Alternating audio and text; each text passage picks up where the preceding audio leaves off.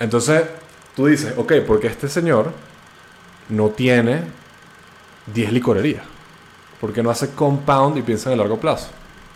No lo sé, no conozco al señor, pero esa es la respuesta, lo que tú dijiste, la informalidad y no pensar más allá en grande. Este podcast es traído a ustedes por Value, educación financiera para jóvenes entre 10 y 19 años, en su escuela, con más de 15 colegios y 4.000 estudiantes que ya aprenden con nosotros y aumentan sus probabilidades de tener una mejor calidad de vida. Para conocer más detalles, visita nuestra página web myval-u.com. Hola a todos, bienvenidos a un nuevo episodio de Networking de Ideas donde los buenos conocimientos se conectan. Hoy terminamos nuestra serie de dos episodios sobre cómo generar ingresos extra. Hoy vamos a verlo desde el punto de vista de negocios, ya que el primer episodio, si no lo has escuchado, bueno, te recomendamos que lo hagas. Hablamos más que todo sobre actividades, sobre geeks, pudiéramos ya decirle la palabra en inglés, ¿no? Algo así como cosas extras que pudiéramos hacer para precisamente generar más ingresos. Esta vez vamos a verlo desde el punto de vista de negocios, ¿no? Buscando como siempre esa expectativa futuro que se quiere cuando se monta un negocio, Andrés, que es pasar de esos ingresos activos a ingresos pasivos, ¿no? Aunque bueno, sabemos que del dicho al trecho hay bastante. Sí, tal cual. Creo que cuando, cuando, cuando puedes entender cómo generar algunos ingresos extra de manera personal, probablemente lo puedes extrapolar y hacer un negocio de ello. Tal cual. Y bueno, ¿qué vamos a hablar en el episodio del día de hoy? Además del tema, vamos a dar las claves que nosotros consideramos importante tener en cuenta a la hora de montar cualquier tipo de negocio aquí en Venezuela, es decir, el contexto, cuáles son esas variables que más podrían incidir en nuestro éxito, cuáles también son las características que consideramos eh, son fundamentales para aumentar esas probabilidades de éxito, haciendo un pequeño disclosure que no, bueno, nosotros no somos consultores, pero bueno, hemos hecho una buena investigación para este episodio y tenemos, contamos con nuestra experiencia profesional en ese sentido y también quisiéramos dar nuestro lado de, los consumidores, pues que también somos y hemos podido analizar muchísimos negocios en los últimos años y meses, si se quiere, que no sé si has visto, Andrés, que había una ola increíble de, nuevos emprendimientos, eh, nuevos negocios actualmente. Sí, claro, bueno, sabes que Venezuela creo que lo hemos mencionado, es uno de los países donde proporcionalmente más gente emprende y Tal cual. al mismo tiempo también donde hay más fracasos, pero esa es otra historia. Bueno, y también ah, podemos finalizar con algunas ideas de, negocios que quisiéramos Andrés y yo hacer en algún futuro, o bueno, tenemos en mente para cuando tengamos un poco más de tiempo llevarlas a cabo. ¿Qué te parece, Andrés? Vamos a darle. Vale. Y como siempre, la pregunta de la semana es, ¿qué idea de negocio justamente recomendarías a los escuchas y bueno, a nosotros para iniciar en Venezuela? Para generar ingresos extra o bueno, ingresos principales también. ¿Qué idea de negocio? Bueno, vamos con el contexto, ¿no? ¿Cuáles son las claves que pudieran hacer esa diferencia entre, entre tener éxito o no, ¿no? De acuerdo a lo que diferencia, digamos, este mercado contra otros mercados. Y bueno, la principal, creo que todos la sabemos, pero no por eso hay que dejar de decirla, que es la falta de crédito, la falta de financiamiento. Bueno, esto es súper notorio, ¿no? Eh, no tener acceso a capital hace que nuestras opciones de ideas de negocios se limiten. Mm, es muy difícil llevar a cabo un emprendimiento que requiera mucho capital, que tenga ese CAPEX, ese gasto de capital alto. Es decir, yo quiero montar una infraestructura que requiere de no sé cuántas máquinas para llevarla a cabo, pero no tengo el capital. Bueno, probablemente acá no vas a poder conseguirlo, ¿no? En la mayoría de los casos. Entonces, quedaría como descartada esa idea, ¿no? Entonces, bueno, para resumir este punto, negocios de capital intensivo no es lo más recomendable, a menos que, bueno, estés en esa posición que sí pudieras obtener financiamiento, pero no es el común denominador. El segundo es la competitividad desigual, que es algo que creo que venimos hablando bastante, ¿no, Andrés?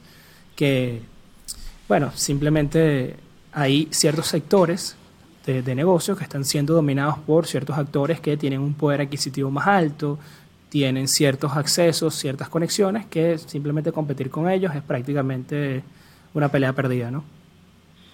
Sí, eh, creo que más adelante dirás cuál es la, la manera de luchar contra los big players. Pero para complementar un poquito el, contexto, voy a decir una mala y una buena, porque también hay unas cosas buenas.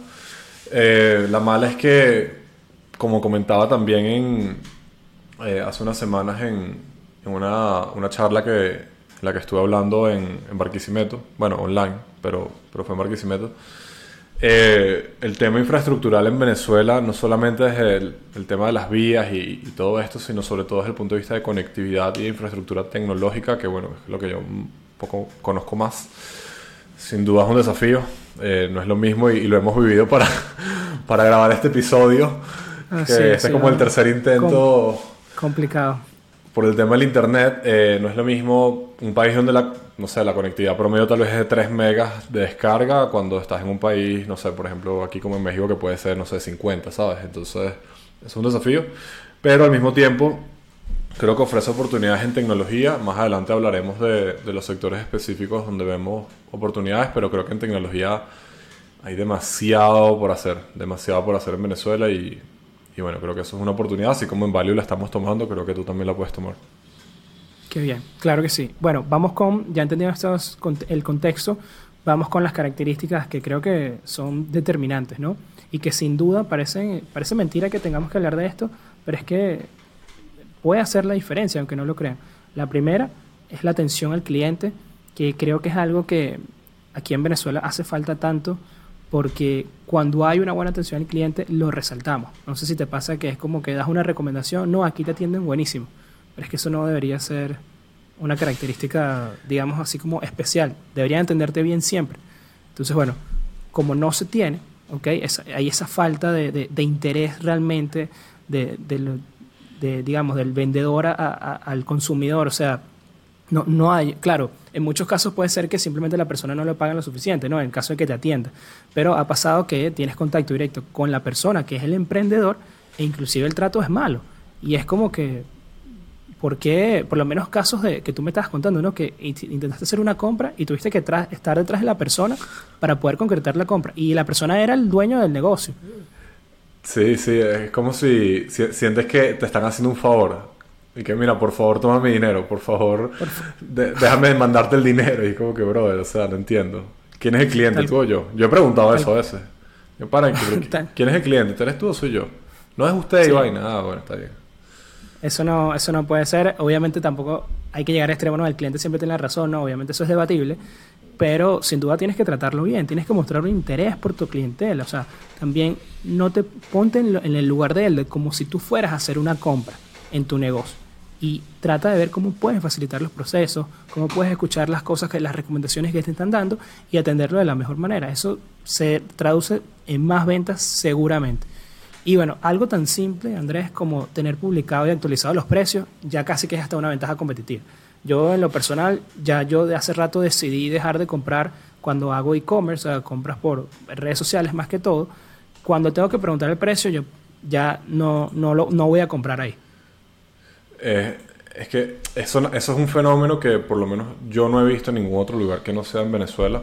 Más allá también porque el e-commerce en la mayoría de los países, y aquí donde vuelvan las oportunidades, eh, probablemente está ya a través de un app. Eh, ¿sabes? En Venezuela, bueno, con el tema de, la comida y, y, los rights, ahorita con, con, estas aplicaciones también se ha visto, pero todavía hay una gran parte del, del, comercio que pasa por Instagram, por Facebook y todo esto, ¿no? Inclusive WhatsApp.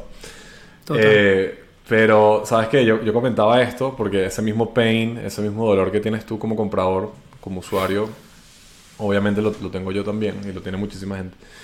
Eh, con un amigo que está en España, yo le decía, mira, pero o sea, yo no entiendo por qué la gente hace esto. Y él me decía, bueno, porque obviamente los vendedores en un mercado tan imperfecto como el venezolano, que puedes conseguir, no sé, una franela en 10 dólares y la misma franela puedes conseguir en 70, literalmente la misma, del mismo lugar, eh, lo que buscan es aprovecharse de la asimetría de información. Es decir, mientras menos información tiene el comprador, en teoría mayor puede ser mi margen de ganancia porque le puedo vender más caro porque no sabe, ¿no? Arbitraje. Cosa que si tu propuesta de valor es esa, es patética, pero ese es otro tema. Em, pero realmente, desde el punto de vista de, producto, de experiencia de, usuario, de cliente, mientras más pasos y mientras más fricción hay en el proceso de compra es muchísimo peor. Ni hablarte de la fricción que existe con la parte de los pagos en Venezuela, que ya es gigante. Pero si además de eso tú, Ramón, tienes que hacer un paso más, tienes que escribirle por WhatsApp para que te den un precio, para que después tú preguntes la talla, entonces tú le das la talla, entonces te mandan la foto. Entonces la foto es un PDF de 50 megas, pana. Chamo, sentido común. Mientras más rápido y más expedito es el proceso de compra, más compras vas a convertir. Entonces, bueno, nada, es como que más allá de, de un pain del usuario, es, desde el punto de vista de negocio, es muchísimo mejor. Es así. Y tú me decías que también hasta operativamente es más costoso. Claro, porque, porque fíjate que, que yo te lo comentaba también, que cuando tú tienes un, negocio, y más adelante hablaremos de la digitalización, por ejemplo nosotros que pagamos mucho software, mucho SaaS, ¿no? Eh, por ahí les va a hacer publicidad gratis, eh, o sea, Sana, Slack, eh, QuickBooks, muchos otros, ¿no? Como 20.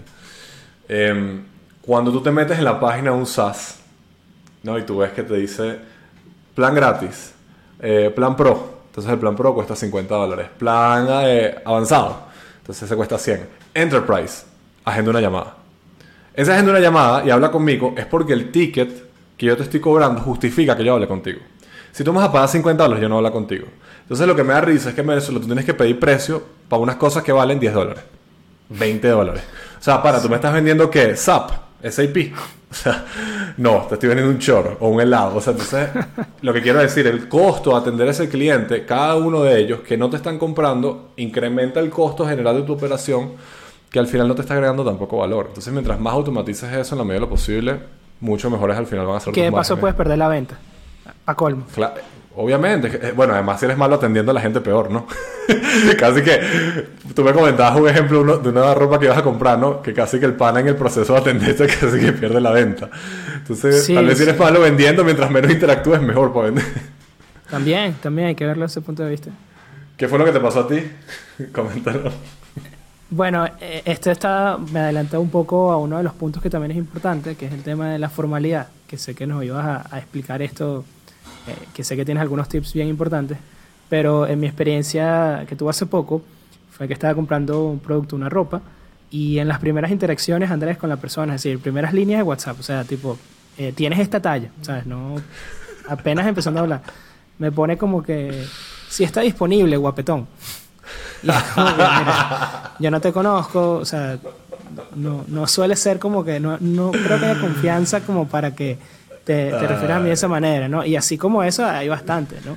Y, y también puede pasar de que de repente, y también he visto, esto no te lo había contado, estaba buscando unas proteínas y de repente como que pone el WhatsApp en, la, en Instagram eh, y cuando me meto es una foto que sí que, eh, no sé, unos, cu- unos cuchillos, ¿sabes? Entonces es como que de perfil, pues entonces como que bueno, probablemente no te voy a comprar. Ay, eso está buenísimo. Yo no sabía eso. Sí, ahorita en la formalidad hablamos un poquito más de eso, pero... Pero sí, vamos a dejarlo para la formalidad y, y después expandimos un poco ese tema porque tengo algunas cosas ahí también. Vale. Mira, yo, yo el, el siguiente punto que tengo yo precisamente es el de digitalizar. Eh, que como comentaba, tú tienes que pensar de las tareas que tú tienes en el día a día, sobre todo cuando estás emprendiendo, ¿no? Que tienes que hacer todo. Realmente, ¿cuáles de esos procesos los puedes automatizar o delegar? Pero vamos a suponer que no puedes delegarlos, ¿no? Porque estás empezando. Claro. Todo lo que es automatizable, hazlo, brother, si tienes la plata.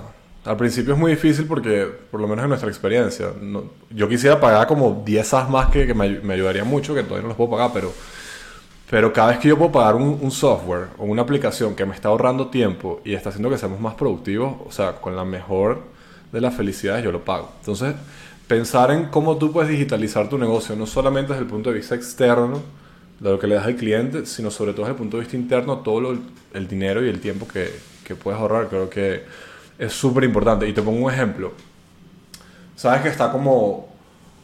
Están estas empresas, y, y lo digo mucho por el proceso de reclutamiento que he tenido, por cierto, esta semana. Normalmente los trabajadores remotos, como que ya es como que, ok, eh, me preguntan mucho, ¿usas Slack? ¿Usas Asana? ¿Usas Monday? ¿Usas whatever? Y es como que, ok, fino, esta gente tiene la cultura del trabajo remoto y, y de Slack y todo esto, pero tú no necesitas tener un, un negocio digital para usar Asana, usar Slack o organizar tu, tu negocio de manera No digital. tienes que ser tecnología. No, para nada. De hecho, tú puedes usar Asana en tu día a día. Por decir un ejemplo que yo creo que es uno de los productos que más me ayuda a organizarme. Entonces, bueno, es como, es como un ejemplo de lo que te quiero decir con esto es que todavía en Venezuela, en Latinoamérica en general, falta mucha cultura de digitalización de procesos internos en pymes, sobre todo. Porque claro, si tú trabajas en Sí. un corporativo, ya tienen la estructura, pero hay muchísimos SaaS que te ayudan a digitalizarte siendo una pyme y creo que es dinero que es bueno invertir en eso. Sí, el tema de la productividad como que no se, no se presta mucha importancia al inicio, ¿no? Se espera No como se que, bueno, vamos a esperar a tener eh, 200 mil clientes para ahí empezar a ver cómo podemos ser más productivos. Pero Yo creo ese que es uno- el punto uno. Es que es, eso, una de las mayores habilidades que, que puede tener un CEO y un emprendedor, entre muchas, es entender qué requiere tu negocio en qué momento. Es decir, si tú estás empezando, tú vas a hacer muchas cosas que no escalan. Y es necesario para que tengas crecimiento, pues tracción, como decimos en startups. Pero es pensar en cómo esto que estoy haciendo hoy puede escalar el día de mañana cuando tengas los recursos. ¿Entiendes? Y es ahí donde tú vas a empezar a optimizar los procesos. Pero si tú haces las cosas... Brother, mi papá, no sé si me va a escuchar, pero mi papá en la empresa que tenía hace 6 años, él firmaba 550 cheques al mes. Porque él nunca se digitalizó y nunca hizo nómina. Él lo firmaba a mano. Imagínate todo el tiempo que perdí haciendo eso. Entonces, bueno, es un ejemplo de que, bueno, si firmaba 5 cheques no pasa nada. pero si firmas 550, hay sí, no, no, pensó en, esa, en cómo iba a ir escalando el negocio. Es así. Bueno, también otro punto importante, ya que lo estamos viendo, bueno, desde, desde un punto de vista que primero sería un negocio de ingresos extra, ¿no? No nuestra fuente principal. Creo que es importante enfocarte en un nicho, ¿no? Que el problema que vayas a atacar sea lo más específico posible, porque eh, eso va a hacer que, bueno, tengamos un mayor enfoque y haya mayor probabilidad de que dominemos ese mercado. Es decir, si tú enfocas en un problema muy específico, en un nicho, probablemente puedas dominar ese mercado sin tener las necesidades, digamos, los capitales eh, más importantes para poder tener un producto, digamos, más escalable, ¿no? Entonces, bueno, el tema de enfocarse, si, especialmente si quieres hacer, como, como dije al inicio, un negocio que no sea tu fuente principal, sino algo extra, eh, tiene que ser lo más específico posible. Sí, obviamente. Sobre todo cuando quieres generar esa primera atracción. Es decir, eh, esto aplica mucho para el caso de las startups, pero creo que para cualquier negocio. Si tú te vuelves muy bueno haciendo una sola cosa, por ejemplo, si abres una panadería, y bueno, tal vez hay un poco diferente porque tienes que tener una oferta y tal, pero suponiendo que tuvieras un negocio chiquitico, que solamente vende café y hace cachitos, es lo único que hace. Entonces esas dos cosas bien y vas a generar suficiente capital a través de ingresos y suficiente boca a boca, es decir, buena reputación, buena marca de tu buen producto que te va a permitir expandir esa oferta de cosas a hacer más cosas. Y tu pensamiento debería ser, ok, ¿cuál es la siguiente cosa que va a agregarle valor a mi cliente y que además va a justificar ese esfuerzo extra que estoy haciendo? ¿Cuál es el problema de la gente? Sobre todo empezando y, y pasa muchísimo en Venezuela. Que entonces quieren empezar a correr sin saber gatear. Entonces quieren vender mil productos sin saber vender uno, o quieren hacer mil productos sin saber hacer uno. Entonces es tal cual lo que tú dices, y eso es enfocarse en un nicho. Es así, y lo hablamos la, la, semana pasada con el tema de las actividades, de que bueno, hay, vendedores que, que, quieren venderlo todo, ¿no? Entonces es como que bueno, eso, sí, son Amazon, más tiempo. Amazon, Amazon por WhatsApp. eso requiere más tiempo y muchas veces no es rentable. Entonces, bueno, aquí aplica la, la, frase famosa de Bruce Lee que dice que no le tengo miedo al hombre que practica mil patadas una vez, sino a aquel que practica una patada mil veces, ¿no? Y es ahí precisamente donde puede estar tu ventaja competitiva versus una empresa grande. Tal cual. Y yo he visto uno, por ejemplo, así para poner ejemplos aquí de que lo han hecho bien. No voy a dar mucho detalle, ¿no? Porque no, no, no, de verdad que no me acuerdo el nombre, pero tampoco creo que estamos bastante panas con la publicidad en el episodio de hoy. es, son como cupcakes, ¿no? Y solamente venden eso y la oferta es bastante limitada. Pero se hacen unas colas, Andrés, y es un sitio mínimo. Claro. Es que, solo, venden eso. Piensa, en Costco. Costco hace eso pero a gran escala. Costco te vende nada más una proteína. Pero es así, ya, si no te gusta eso, te vas para otro lado. Pero es la mejor. Y eso es lo que ellos venden. Eh, de hecho, y en Venezuela, en Caracas por lo menos, a menos de que haya cambiado, pero cajas hidromáticas, eh, o sea, cajas automáticas por la complejidad que tiene arreglar una caja automática a un carro, que de hecho mi mecánico, que ya es un, gran amigo, me dice, me dice, pana, es que las cajas hidromáticas, esa vaina la, inventó los, unos marcianos. Yo no sé, yo no tengo ni idea de cómo se arregla eso. Y eso lo arregla nada más en un sitio, hasta donde yo sé, al menos en el este de Caracas. Y tienen prácticamente un monopolio de eso y obviamente lo que cobran tienes que pagarlo porque no hay otro lugar. Casi que es lo que quieran, cobran lo que quieran. Es un buen ejemplo de especialización. Mira, para, para seguir dándoles, eh, tengo la, formalidad, volviendo al punto anterior. Eh, yo, creo que es mucho lo que, lo que tú decías, fíjate. La gente cuando tú le hablas de formalizar un negocio, piensa en la parte legal. Tener una cuenta bancaria, bueno, abrir la empresa, tener tu cuenta bancaria, pagar tus impuestos y tal. Fino, está bien, claro que hay que hacerlo. Pero realmente la formalidad, tú puedes tener todo eso y ser un negocio súper informal y terrible, terrible, terrible. La formalidad no, no significa ser corporativo. La formalidad significa ser serios y, y que, y que la persona... Bueno, yo hablo de y que el cliente sienta que está hablando con un profesional. Es decir, yo estoy hablando con el pana que mejor, bueno, los cupcakes. Yo estoy hablando con el pana que hace los mejores cupcakes y además sabe cómo atender de la mejor manera a las personas y todo lo demás que conlleva ese producto. Cosas como lo que tú dices, lo del WhatsApp. O sea, ¿qué te cuesta poner una foto decente? ¿Qué te cuesta que cuando te escriban tengas una cuenta de WhatsApp Business que te haga el onboarding de hola, buenos días, este, por favor coméntame qué estás haciendo, eh, no sé tu nombre, tu apellido, tu cédula y qué es lo que quieres comprar? Tan sencillo como eso, eso no te quita ni cinco minutos. Mira, eh, cosas como también a mí me pasó esto. Vuelvo a lo mismo de la atención al, cliente. Estoy, hablando con alguien, ¿no?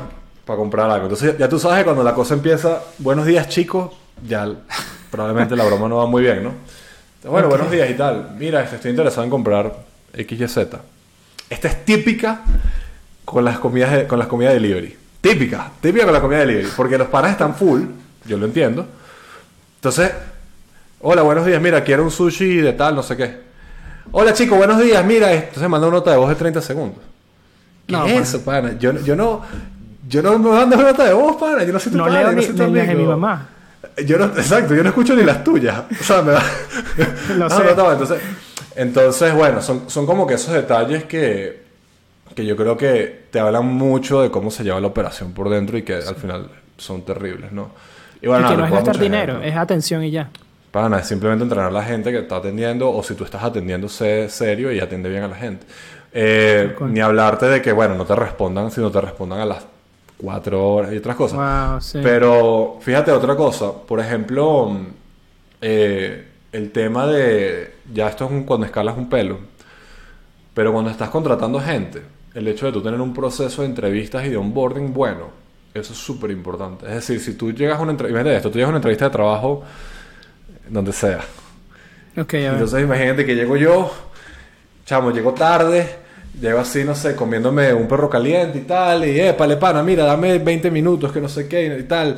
Entonces me siento, entonces en vez de yo tener una lista de preguntas y tener tu currículum abierto, mira, y bueno, cuéntame de ti. Eh, no, no, no, tú tienes que tener un proceso, porque eso ya cuando vayas a escalar y tengas empleados, sí va a ser bastante importante para fijar la cultura y para traer el talento correcto. Eso es como un insight que quería dar porque ahorita lo estoy llevando en Value y, sea, tengo tiempo haciéndolo, pero, pero es como que trato de mejorarlo cada vez que abro un proceso de, reclutamiento.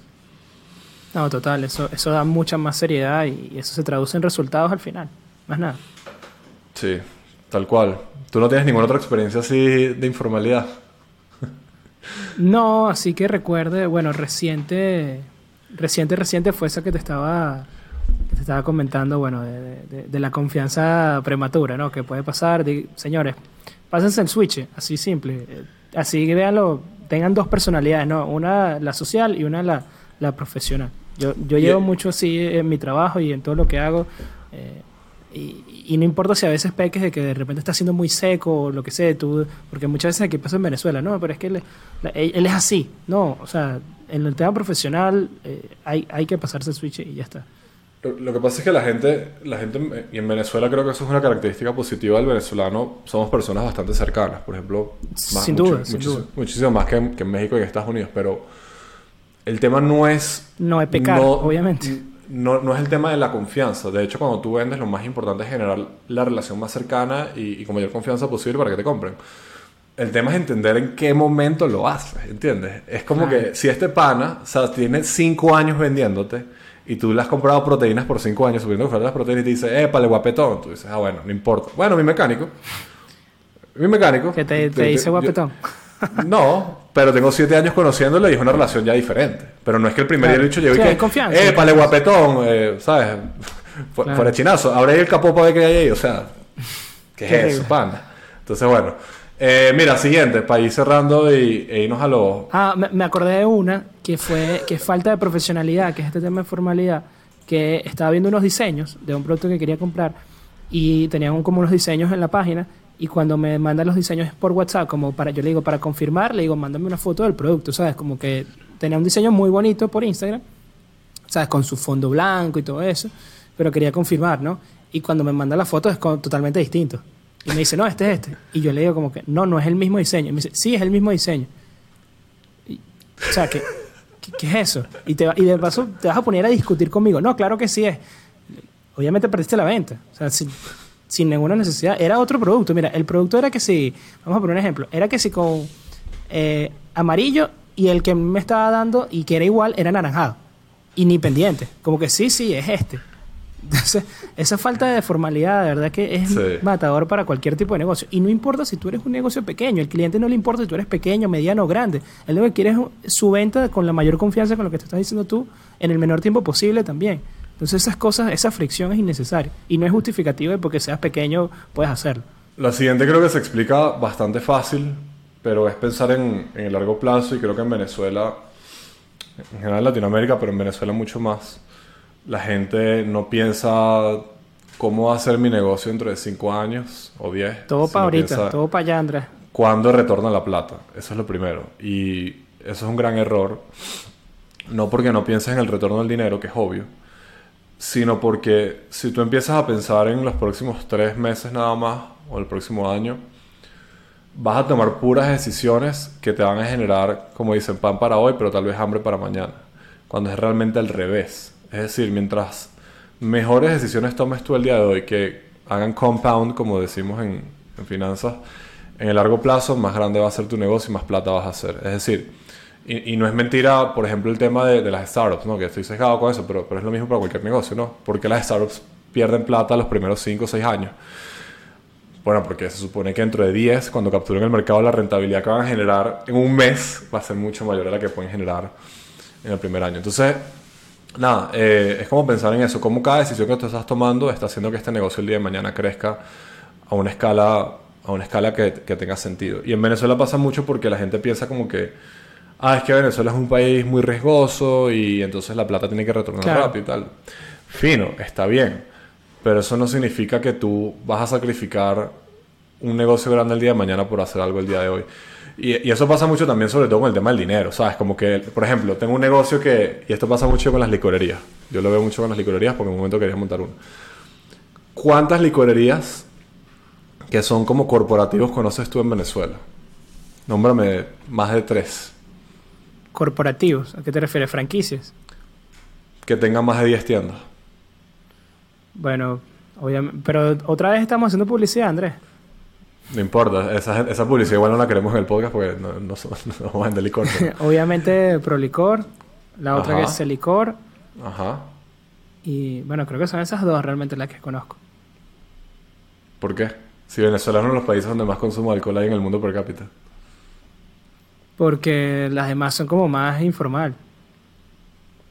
Yo conozco, yo conozco licorerías que en pueblos de Venezuela, por, en el estado Sucre, hace tres años, ahorita debe ser mucho más, tenían utilidad neta al mes de 20 mil dólares.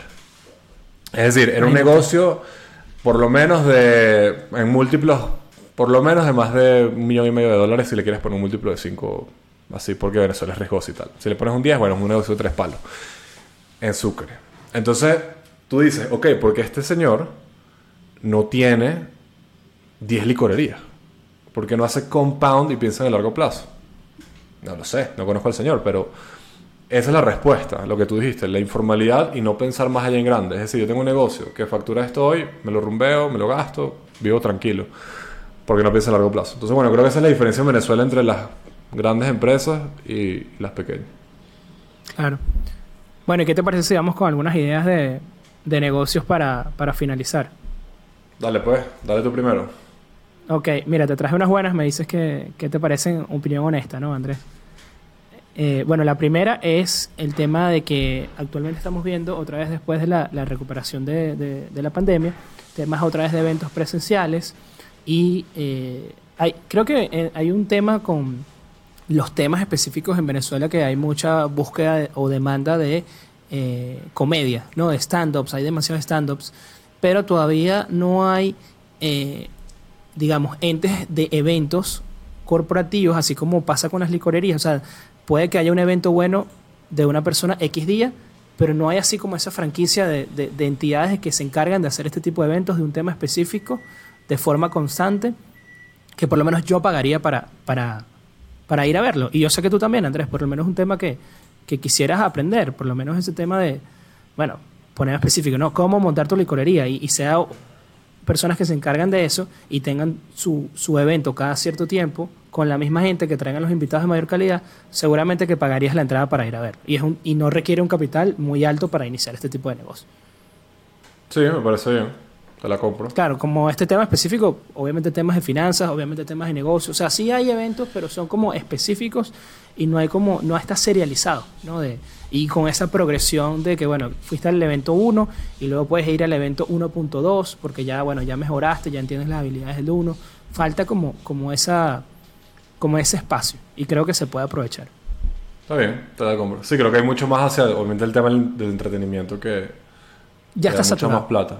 Sí, pero tal vez hacia otro tipo de evento. Bueno, ahí te tengo una buena del entretenimiento, que es el tema de cuál es la ventaja con, el- con, el- con las cosas del entretenimiento, que las cosas que se ponen de moda en Estados Unidos hace dos años, tres años, son- se ponen de moda ahorita. Entonces, de repente algún tema, no lo sé porque, bueno, estoy un poquito desactualizado, pero algún tema de estos alquileres de equipos, de cosas que estaban muy de moda en Estados Unidos hace dos, tres años, que ya seguramente esos activos se depreciaron y están más baratos, eh, no necesariamente tienes que comprarlos, de repente pueden que lo consigas aquí, lo que haces es alquilarlo y tú te encargas de eh, hacer este tipo de eventos, ¿no? Eso me parece también una, una buena idea. Lo único downside aquí es que, bueno, si realmente quieres ser dueño de estos equipos, eh, va a ser, va- vas, a, vas a caer en los pecados que hablamos de que, bueno, necesitas mucho capital y probablemente no, no puedes hacerlo. No se me ocurre ahorita un ejemplo, te lo debo Andrés, pero puede ser simplemente cosas pequeñas, como de repente, no sé si has visto que está el tema este del Tomahawk, que la gente va y lanza, lanza como Ah, que sí, sí, sí, hacha- el hacha, que eso se, está súper viralizado en Estados Unidos, ya, ya eso ha bajado, pero de repente no hay dónde hacerlo aquí, de repente quieres hacer una fiesta y quieres poner algo de eso con tus panas o, o- o lo que sea, obviamente no con los niños, ¿no? Espero. Eh, pero bueno, ese tipo de cosas, sí, si hay gente que los vende acá, tú de repente puedes alquilarlo, o bueno, sí, si ves la oportunidad, como digo, de que se ha depreciado mucho y es usado, está en buenas condiciones traer ese tipo de equipos, así como ese otros, eh, puede ser una buena oportunidad porque hay, hay pocas personas haciendo. Sí, de hecho, eh, mucho por ahí le bueno, cre- creo que creo que era, era Santiago. Creo que era Santiago, trabajó con nosotros. Santiago tenía un negocio de esos, él alquilaba eh, colchonetas, trampolines, en- Ok. en, fiestas y tal. Entonces, bueno, más o menos el, el mismo el mismo estilo, yo creo que por ahí. Por ahí puede haber algo. Eh, ¿Tú tienes, tienes algo más por ahí? Si no voy yo. Sí, y te- cerramos. tengo, tengo un último, a ver qué te parece este, que o- eh, obviamente esto es anecdótico, ¿no? Aquí nosotros no, no tenemos la evidencia empírica, pero si yo te digo, Andrés, que, bueno, Venezuela es una de las personas, eh, uno de los países con mayor influencer per cápita, y aquí influencer, tómense el- la definición como ustedes consideren, eh, ¿me creerías? Obviamente. No, Sin yo darte evidencia empírica, no, no lo dudes. No, Bueno, no, ninguna. eso- Eso obviamente causa mucha fricción en algunas personas que, bueno, cuestionan lo que hacen, lo que sea. Pero al final estas personas venden, ¿no? Y al final muchas de estas personas crecen muy rápido y tienen problemas para gestionar sus negocios, para tener... Ellos no tienen tiempo para por lo menos no, eh, agendar reuniones, para definir qué marcas pueden trabajar o qué no. Y muchas veces, y con todo el respeto del mundo, ¿no? Pueden carecer de ciertas habilidades financieras. Entonces, bueno, ahí entra la oportunidad. Se- hay muchos que ya tienen representantes, pero de repente no son representantes porque conocen la industria, pero no necesariamente de un punto de vista financiero. ¿no? Entonces, un, un management eh, o una, una agencia enfocada específicamente a esto para generar mayores retornos para este tipo de personas, para sus negocios, temas obviamente de, de- marca, de marketing va a ser fuerte, pero creo que pudiera ser una buena oportunidad para, para el país actualmente. Sí, sí, estoy triple de acuerdo. No es mi industria, no conozco cómo se mueve eso, pero así como hay agentes deportivos o agentes de artistas. Pero son más que todos agentes, ¿no? Está, o sea, eh, ah, digamos, hay, hay como representantes, pero así como una, una agencia representada específicamente para ese sector. O sea, es como que Sí, sí, a eso, a eso, a eso voy. Así como hay agencias que manejan futbolistas, Exacto. puede haber agencias que manejen también influencers y creo que eventualmente las habrá, sin duda. Seguramente. porque- Ya debe haber algún par por ahí, pero bueno, está en proceso. Sí, estoy, estoy de acuerdo, me gusta, me gusta. Esa te la compro, te la compro más que las demás por, porque es Venezuela. Ok. Mira, y ya para cerrar, eh, yo en verdad lo que tengo es como un wrap up, como un, un resumen de, obviamente es en mi lista más, más tecnológica. Eh, de Claro. cosas que yo veo, que he comentado un millón de veces, pero mira, por ejemplo, en Health Tech, o sea, todo lo que es tecnología de la salud, yo creo que una de las peores experiencias que tiene cualquier venezolano es tener que ir al médico, tener que hacer una cirugía, o sea, es un proceso que pareciera que, que es lo mismo que la educación en muchos aspectos, es un proceso que no ha cambiado absolutamente nada en los últimos 25, 30 años. Eh, En otro episodio puedo contarte mi experiencia con la última operación, pero es un tema en- desde todo el punto de vista, historiales médicos, la parte de los pagos, conexión con el seguro, o sea, que te refieran a un médico y no conoces el médico, o sea, por ahí sé que hay algunas empresas haciendo algunas cosas Hasta que te hagan esperar ocho horas para una cita también. eh. que lleguen tarde, o sea, es una industria en, en todo el mundo, ojo, en todo el mundo necesitan mucha, Claro. hay, hay mucha oportunidad, pero en Venezuela sin duda. Y vuelvo a lo mismo, no es un tema, no es un tema de dinero. O sea, ¿quién factura más que una clínica privada en Venezuela, pan? Es un tema de hacer las cosas bien. Entonces, yo creo que ahí hay una oportunidad. Eh, seguros, lo mismo. Seguros es un Igualito. mercado que en Venezuela es tan painful y no es barato, es carísimo eh, que hace falta demasiadas mejoras. Y te estoy hablando, no voy a decir porque esa sí es mala publicidad, pero te estoy hablando de aseguradoras top, que la experiencia del Líder usuario de que mercado que... es patética y, y la gente dice, bueno, pero es que el seguro respondió, está bien, te pagaron. Bueno, ¿y qué quieres, brother? ¿Que me estás haciendo un favor? O sea, para pagando. O sea, lo que te estoy diciendo es que tienes que mejorar el proceso. O sea, bueno, Claro. un montón de cosas que vienen al caso, la comunicación clínica, seguro, paciente, el estrés, eh, es una cosa horrible. Entonces, bueno, creo que ahí hay mucha oportunidad. FinTech, creo que es donde más había avances en Venezuela, junto con Quick Commerce, obviamente. Pero bueno, Sí. en FinTech, eh, yo creo que hay mucha oportunidad para ser específico en la digitalización, hablando de digitalización de las pymes. Es decir, por ejemplo, eh, hay una app, eh, una, sí, una app, una startup que se llama, se llama 30. eh, Ok, ¿de Gigante. dónde? Mira, la verdad no sé, no sé si es colombiana o española, pero la presencia es en la, en la TAM. Son gigantes, tienen más de 100 millones de dólares creo en funding. Y ellos lo que hacen es que le dan herramientas o están digitalizando la manera en que las pymes llevan las finanzas. Y Ah, creo que, en me ha llegado Venezuela una publicidad de ellos. En Venezuela me parece que, que hace full, full falta. Entonces, bueno, yo Sí, agregaría creo como que el tema de pagos ya está saturado, pero esa parte sí te la compro. Pero sí, gesti- gestión o, o como... o eso, como formalización de cierta manera. Entonces, bueno, creo que eso hay, hay una buena oportunidad con las pymes en, en Venezuela. Educación, obviamente, es lo, que, es lo que hacemos y creo que hay demasiada oportunidad en todos lados. Eh, PropTech, tú que lo hemos conversado. ¿Qué es eso, Andrés? Explícame. PropTech es eh, real estate de propiedades, inmuebles y tecnología, ¿no? Este, ¿Habrá algo más doloroso en Venezuela que alquilar, sea porque tú tienes el inmueble, o sea porque tú quieres alquilar o comprar un apartamento? No, O sea, es horrible, hermano, el eh, proceso es horrible. Es, es nefasto y es nefasto. Obviamente hay una implicación legal y jurídica muy compleja en Venezuela que no vamos a quedar en detalle. Pero en general todo el proceso es, es- es horrible, es terrible. Y hay, hay- hay alternativas. Por ejemplo, está, o sea, ¿cuál es la mejor opción digital que hay? Y no, no es por echarles tierra porque estoy seguro que han hecho lo mejor que pueden. Y son una empresa que además es grande. Que es, por ejemplo, tuinmueble.com. Entonces, en tuinmueble.com, eh, por ejemplo, ¿qué, qué creo yo que es un aspecto a mejorar? El estan- la, estan- la estandarización de las fotos, del producto al final que tú vas a ver. Te No, metes hay en muchas una veces foto que el inmueble está, está ya, ya está vendido. o está desactualizado, o... Sí. Entonces, bueno, no es por echarles tierra, creo que hay cosas por mejorar y bueno, sabrán, yo lo he usado y creo que hay cosas buenas, pero sí creo Sí, que hay una oportunidad gigante. Desde el momento en el que tú dices, Ramón, estoy interesado en alquilar, hasta el momento en el que firmas y te mudas, todo ese proceso hay que mejorarlo. Entonces yo creo que ahí hay una buena oportunidad. Eh, y Agrotech, Agrotech es agropecuario, más tecnología. Bueno, la verdad no es mi campo de experticia, pero apostaría todo mi dinero a que si esto que te estoy diciendo de tecnología es en la ciudad, ¿cómo será en el campo?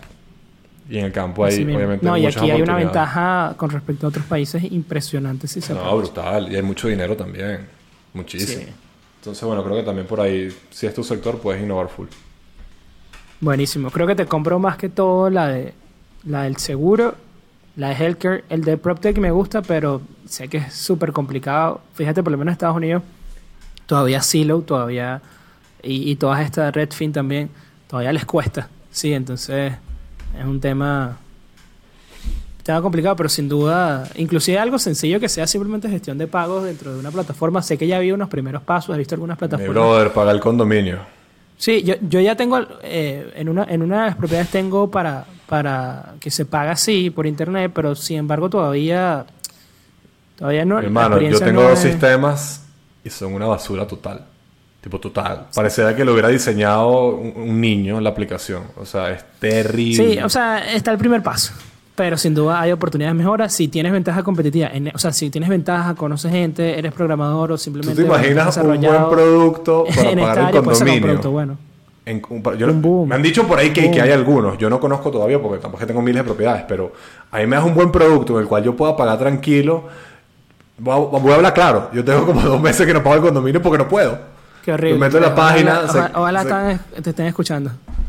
No, terrible. No es mi culpa. Pero no, bueno. inclusive... Y que hace complicado todo, porque inclusive pagar por adelantado. eh, casi que destruiste tu, tu, tu perfil, ¿sabes? Como que mejor hazte... No, no, me, me vas a descuadrar la o sea, contabilidad. O sea, olvídate. Sí, no, no. eh, eh, están los primeros pasos, pero hay oportunidades mejores. Bueno, Mi gente, de que nos estamos a- que ya, antes de que pases el dato, porque quiero aclarar una cosa. Nos estamos quejando, pero cada uno de los pain points que tenemos como usuarios son oportunidades para su negocio.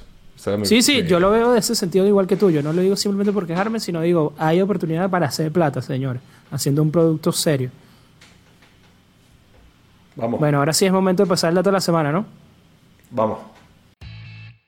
Y el dato de la semana es, ¿sabías que, a pesar de haber aumentado más de un 200% desde su punto más bajo reportado en abril de 2020, pasando de 130 a 415 millones de dólares, la cartera de créditos bancarios en Venezuela sigue muy lejos de los 32 mil millones de dólares que se tenían en abril de 2012.